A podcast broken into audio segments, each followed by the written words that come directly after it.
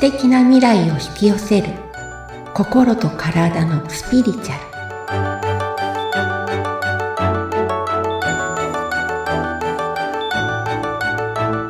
アルこんにちは自己実現コーチでスピリチュアルカウンセラーの深田さゆりですよアシスタントの菅千奈美です。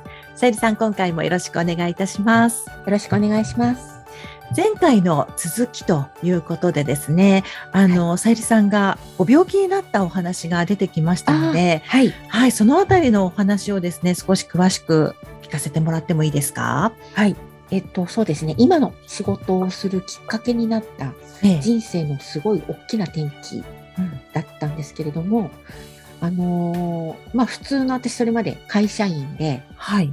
サラリーマンをやっていて、あのーまあ電子顕微鏡っていうね、装置を扱っていて、もう完全理系の仕事だったんですね。はいで、なんていうのかな、装置のね、理論とかうん原理とか、うん。そういうのを完全思考ですよね。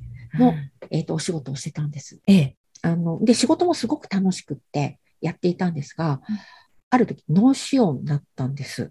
はい。はい。で、この脳腫瘍の見つかり方も面白くって、面白くってのは変ですけど、あの、なんかね、ふらふらってこう歩いてたら、ふらつくんですよ。うん。ふわーって。で、あれ、これメヌエル病かなと思って、はい。えっと、耳鼻科に行ったところ、全然問題ないって言われたんですね。うん。でも、ふらつくんですよ。で、うんおかしいなと思って、別の病院に行ったんです。まあ、会社の近くの方に行ったんですけれども、そしたら、先生が、あの、いや、大し全然大丈夫だよって言ったんですけど、うんいや、先生、これ、大丈夫って言われたんだけど、全然症状治らないので、うんこの薬、うんと、なんていうの、なんかあるからって言ったら、じゃあ、この薬を飲んで、えっ、と、症状が一向に改善されなかったら、CT 取ってみましょうって言われたんです。うん。で、改善されなかったので CT を取ったら、腫瘍があったんですよ。はい。はい。で、そしたら先生が、いや、すごいね。なんか初期段階で見つかったよってすごい喜んでたんです。でやだー。そう。それで私、なんか大したことないと思っちゃって、うん。あの、上司に、いや、脳腫瘍だったみたいで、って言ったら、そりゃすごい大変なことだとかってなって、うん。脳腫瘍ってこんなに大変な病気なのかなって、その時初めて知って、ええ。え、もしかして私、脳腫瘍って大変なのかなって。だって先生喜んでたから、大したことないと思ったんですよ。うん。そしたらいろいろ調べたんですね。そしたらその聴神経腫瘍っていうはい。神経の鞘っていうか束ねてるところに腫瘍ができてしまってるので、うん。ちょっとミスずれると神経を傷つけてしまってうん、顔面麻痺が起きたりとか、はい。いろんなこう不具合が 顔に起きるわけですよ。うん。なんかね、聞こえなくなったりとか。はい。まあうん、神経を傷つけてしまって大変なので、実はね、手術してくれる先生がいなかったんです。なかなか。難しくてですかそうですそうですんでうんで、ただ、えっと、病、上司からは、あの、まあ、病院関係もね、取引先であったので、うんいいドクターを紹介してもらって、は行っい。たんですけれどうも、んうんすごく有あの、有名な病院にね。うんでも、そこの先生も手術ではなくて、ガンマナイフっていう、あ、はい。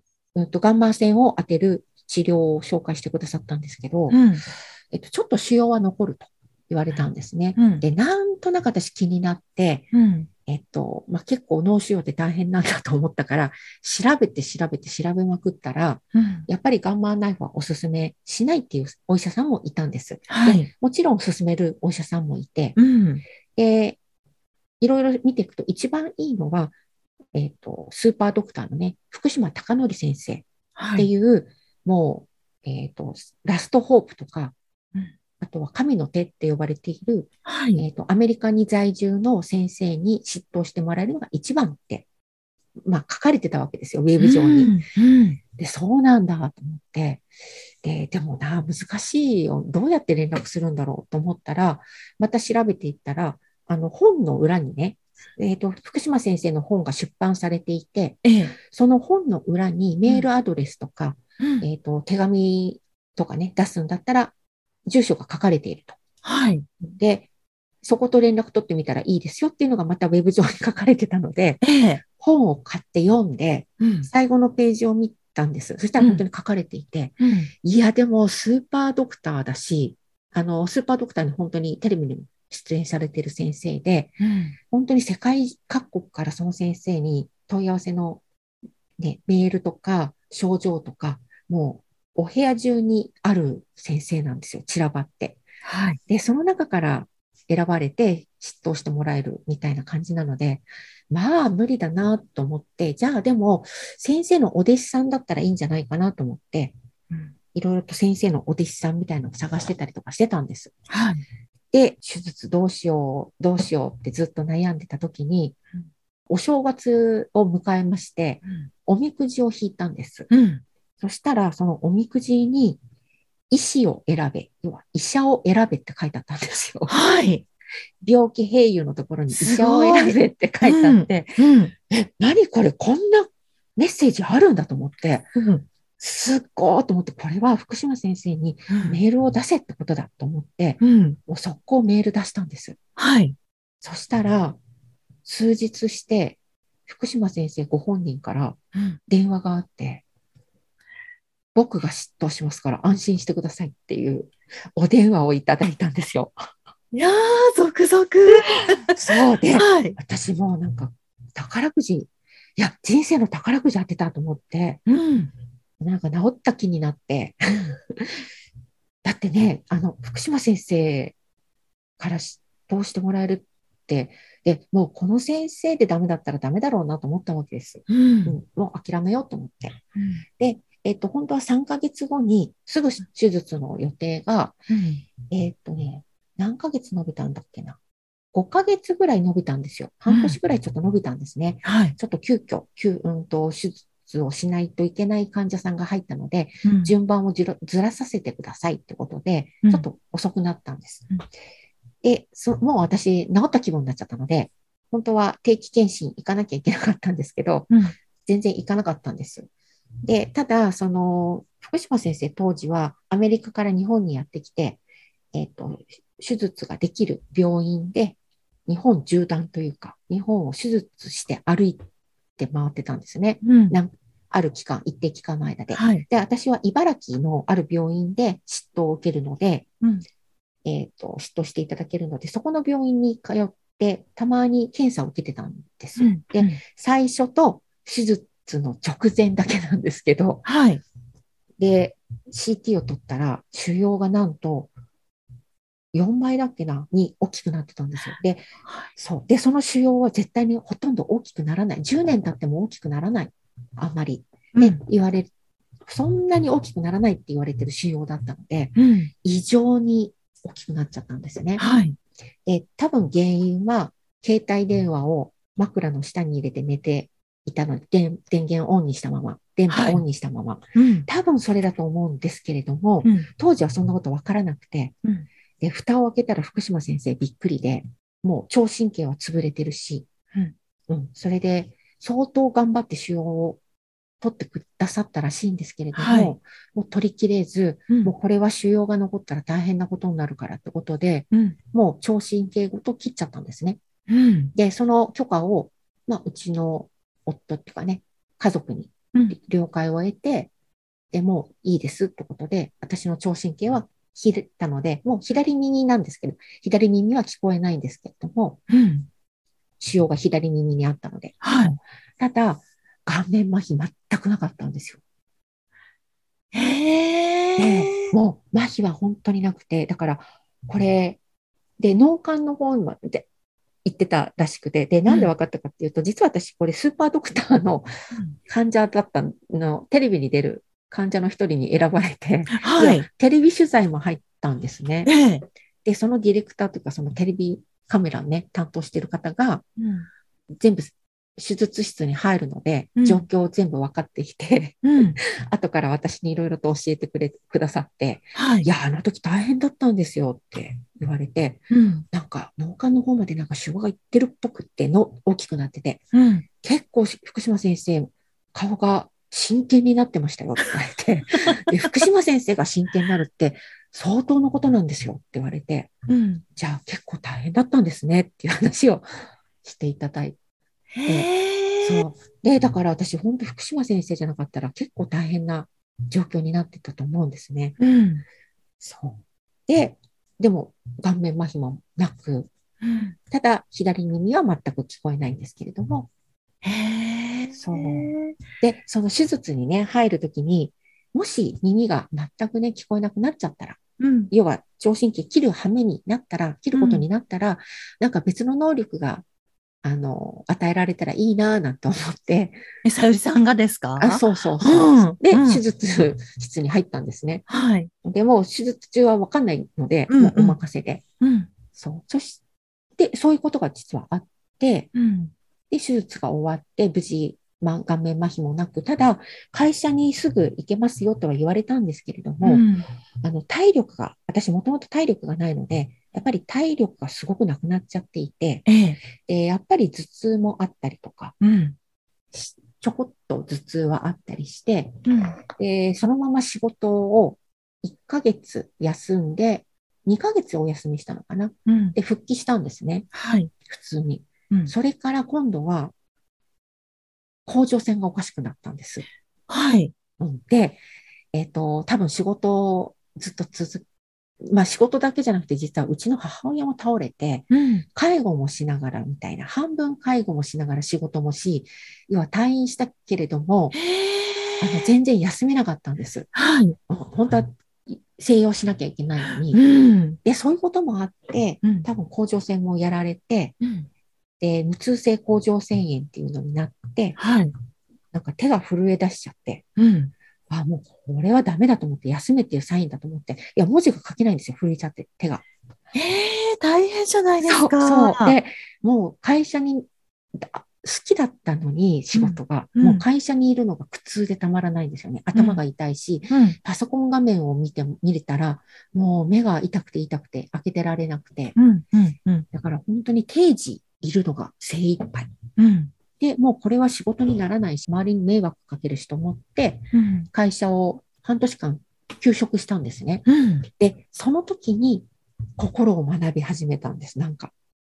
へえ。で、その時に、なぜか知らないけど、本田健さんっていう、本田健さん、はい。はい、本田健さんのセミナーがなんか当たって、うん。なんで本田健さんのセミナーを申し込んだかわかんないんですけれども、うん。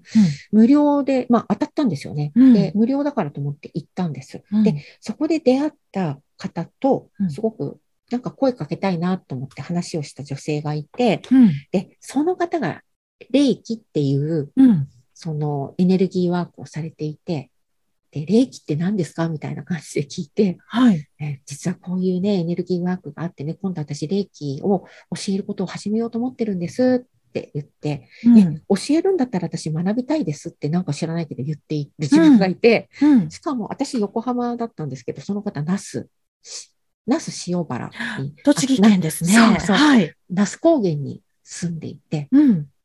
通ったんですよ、私、そこまで。そう、休職している間に、那須高原に通ったんですはよ。うんで、しかも霊気なんて知らないのに。うんだから、、なんで私もあそこまでやったのかわかんないぐらいですよ。何かこう、導かれるものがあったんですかね。ですうねん。で、その霊気を始めたらいろんな才能というか、うん開花し始めて、うん。感情が、あ、なんか私感情がわかるってなったりとか、うん。なんかこう、エネルギーがわかり始めたりとか、そのま、学、霊気を教えてくださった方は、サイキック能力がすごくあったので、はい。あ、もう見えないものはもちろん見えるし、うん感じるしっていう方だったんですね。でうん私はもう全然ちんぷんかんぷん、最初は。だったのが、なんかそのエネルギーワークをするようになってから見えるようになって、で、その後心を学び始めた時に、はいそこでいろいろと感情をね、感じていくワークっていうのを常に常にやっていく中で、うん。私の場合は感情を読むのがもともと得意だったみたいで、うん。簡単に割と相手の感情とつながれたりとか、うあん、今こういう感情が上がってるなとか、うんっていうのが分かるようになってきて、うん。で、今に至るなんです。そうなんですね。なので、、もうね、なんか自分の得意分野を、が分かったら、そこを鍛えたら皆さんできるようになるんですよ。ね、その得意分野がね、なかなねかわからないっていう方もね、そうですね。多いと思いますけど確かにね。うんただ、あの、まあ、瞑想してたりとか、うんいろいろとそういうわかる、見える方、感じる方のところとかのセッションを受けたり、うんえっ、と、ワークを受けたり、講座を学んだりしていると、うんそれが映ったりとか、伝播されるっていうんですかね。うんあとは、そういう方に、あ、あなたこういうのが得意ですねって言ってもらえたりするので、うんその得意分野が分かって、そこを鍛えていけば、あとは自分でいろいろと使っていけるように、日々、日頃、うんなっていきます。うーんそれって日々の鍛錬みたいな感じなんですかそうでね。すそれに瞑想がいいん ですよ。ね、あのーありましたね。瞑想の回もありましたけれどそも。うです、そうですう。ん。瞑想でエネルギーを感じて、はい。じゃあ自分は、あ、映像が見えてくるタイプだなとか、うんあ、感覚でわかるんだなとか、エネルギーをね。うんうんうんあ、なんか音が聞こえるとか、メッセージがもらえるとか、言葉が見えるっていう人もいるし、うんいろいろいるので、面白いです面ね。白いですうんすごく、なんだろう、生きやすくなりますよ。たなんか、世の中というか、生きるのが面白いというか、人生が面白いというか、あ、やっぱりこれ起きたよね、みたいな。そういうのが事前にわかるので、はい。そう事前にわかるっていうのがまた面白いですね。そうなんですよ。なんかいいなと思ったらやっぱり良かったとか、うんあなんでこっちを私はやらなかったんだろうと思ったら、あ、やっぱりこっち行かなくて良かったんだとか、うんなんかね、そういうセンサーが発達してくるんですよね。そうすると、遅れる、例えば遅れたら、めみんなに迷惑かけると思うじゃないですか。だけど、遅れて正解っていう場合もあるわけです。うんうんうんそうすると、あ、なんで私遅れたんだろう。あ、多分遅れる方がいいんだなっていうのが分かるので、うんうん納得するんじゃないですよ。分かるんですよね。 あ、そっかっていう。ねえそうすると、あ、ほらね、遅れて正解だったじゃん。みんながうまくまとまったじゃん、みたいな。そうすると、なんか全員が遅れてきたりとか、うんうんうんまあ遅れる必要があることが起きるんですよね。うんちゃんといい結果になるようになってるっていうかね。へえなんかそういうセンサーも発達してくる。うんなので、エネルギーワークもすごく大切うんだし、うん鍛えれば皆さん磨かれて 使えるようになります。ねえ使えるようになると楽しくなりそうですね、ますますね。楽しいですね。うんううんんうんうんそれは、えっと、誰でも鍛えればできるようになるとはい。。いうことなんです すね。はい。はい。そこのね、あの、ブロックというか、嘘っていうのが取れれば。 ね、それこ取るの、のがね、時間かか ったりうんうんしますけ。ど、でも、はい。あの、ちゃんと取れればね、そういううのが。ん。うん。なんかあのー、うまくね、この今月はエネルギーに関していろいろなお話をしていただきましたけれども、なんかうまくね、エネルギーを使えるといいなって思いました。そうですね。本当に、うん。そう思います。うんねえ。ということで、誰でもね、あの、できるそうです ので、はい。はぜい。ひ、学んでください。これもはい学びなので、うん。まあ、勝手にできる人はもうもともとね、そういうのが開いてる人うん。は勝手にできますけれども、うんうんこれから開こうとしている人っていうのは、やっぱり学ばないとそれはできないので、そうですよね。だって、わからないですもん。そうです。うん正しいやり方で、うん正しい手順があるので、うんそれをやったら本当に簡単に、簡単にというか、ちゃんとできます。ぜひね、あのー、さゆりさんのセッション受けてみたいな、なんていう方もいらっしゃるかと思いますのはいで、ぜひぜひ。はい。あの、番組のご感想ですとか、ご質問なども受け付けてますので、番組説明欄の方に、さゆりさんの LINE 公式アカウントの URL を記載しておりますので、そちらからぜひお問い合わせをお願いいたします。はい。さゆりさん、今回もありがとうございました。ありがとうございました。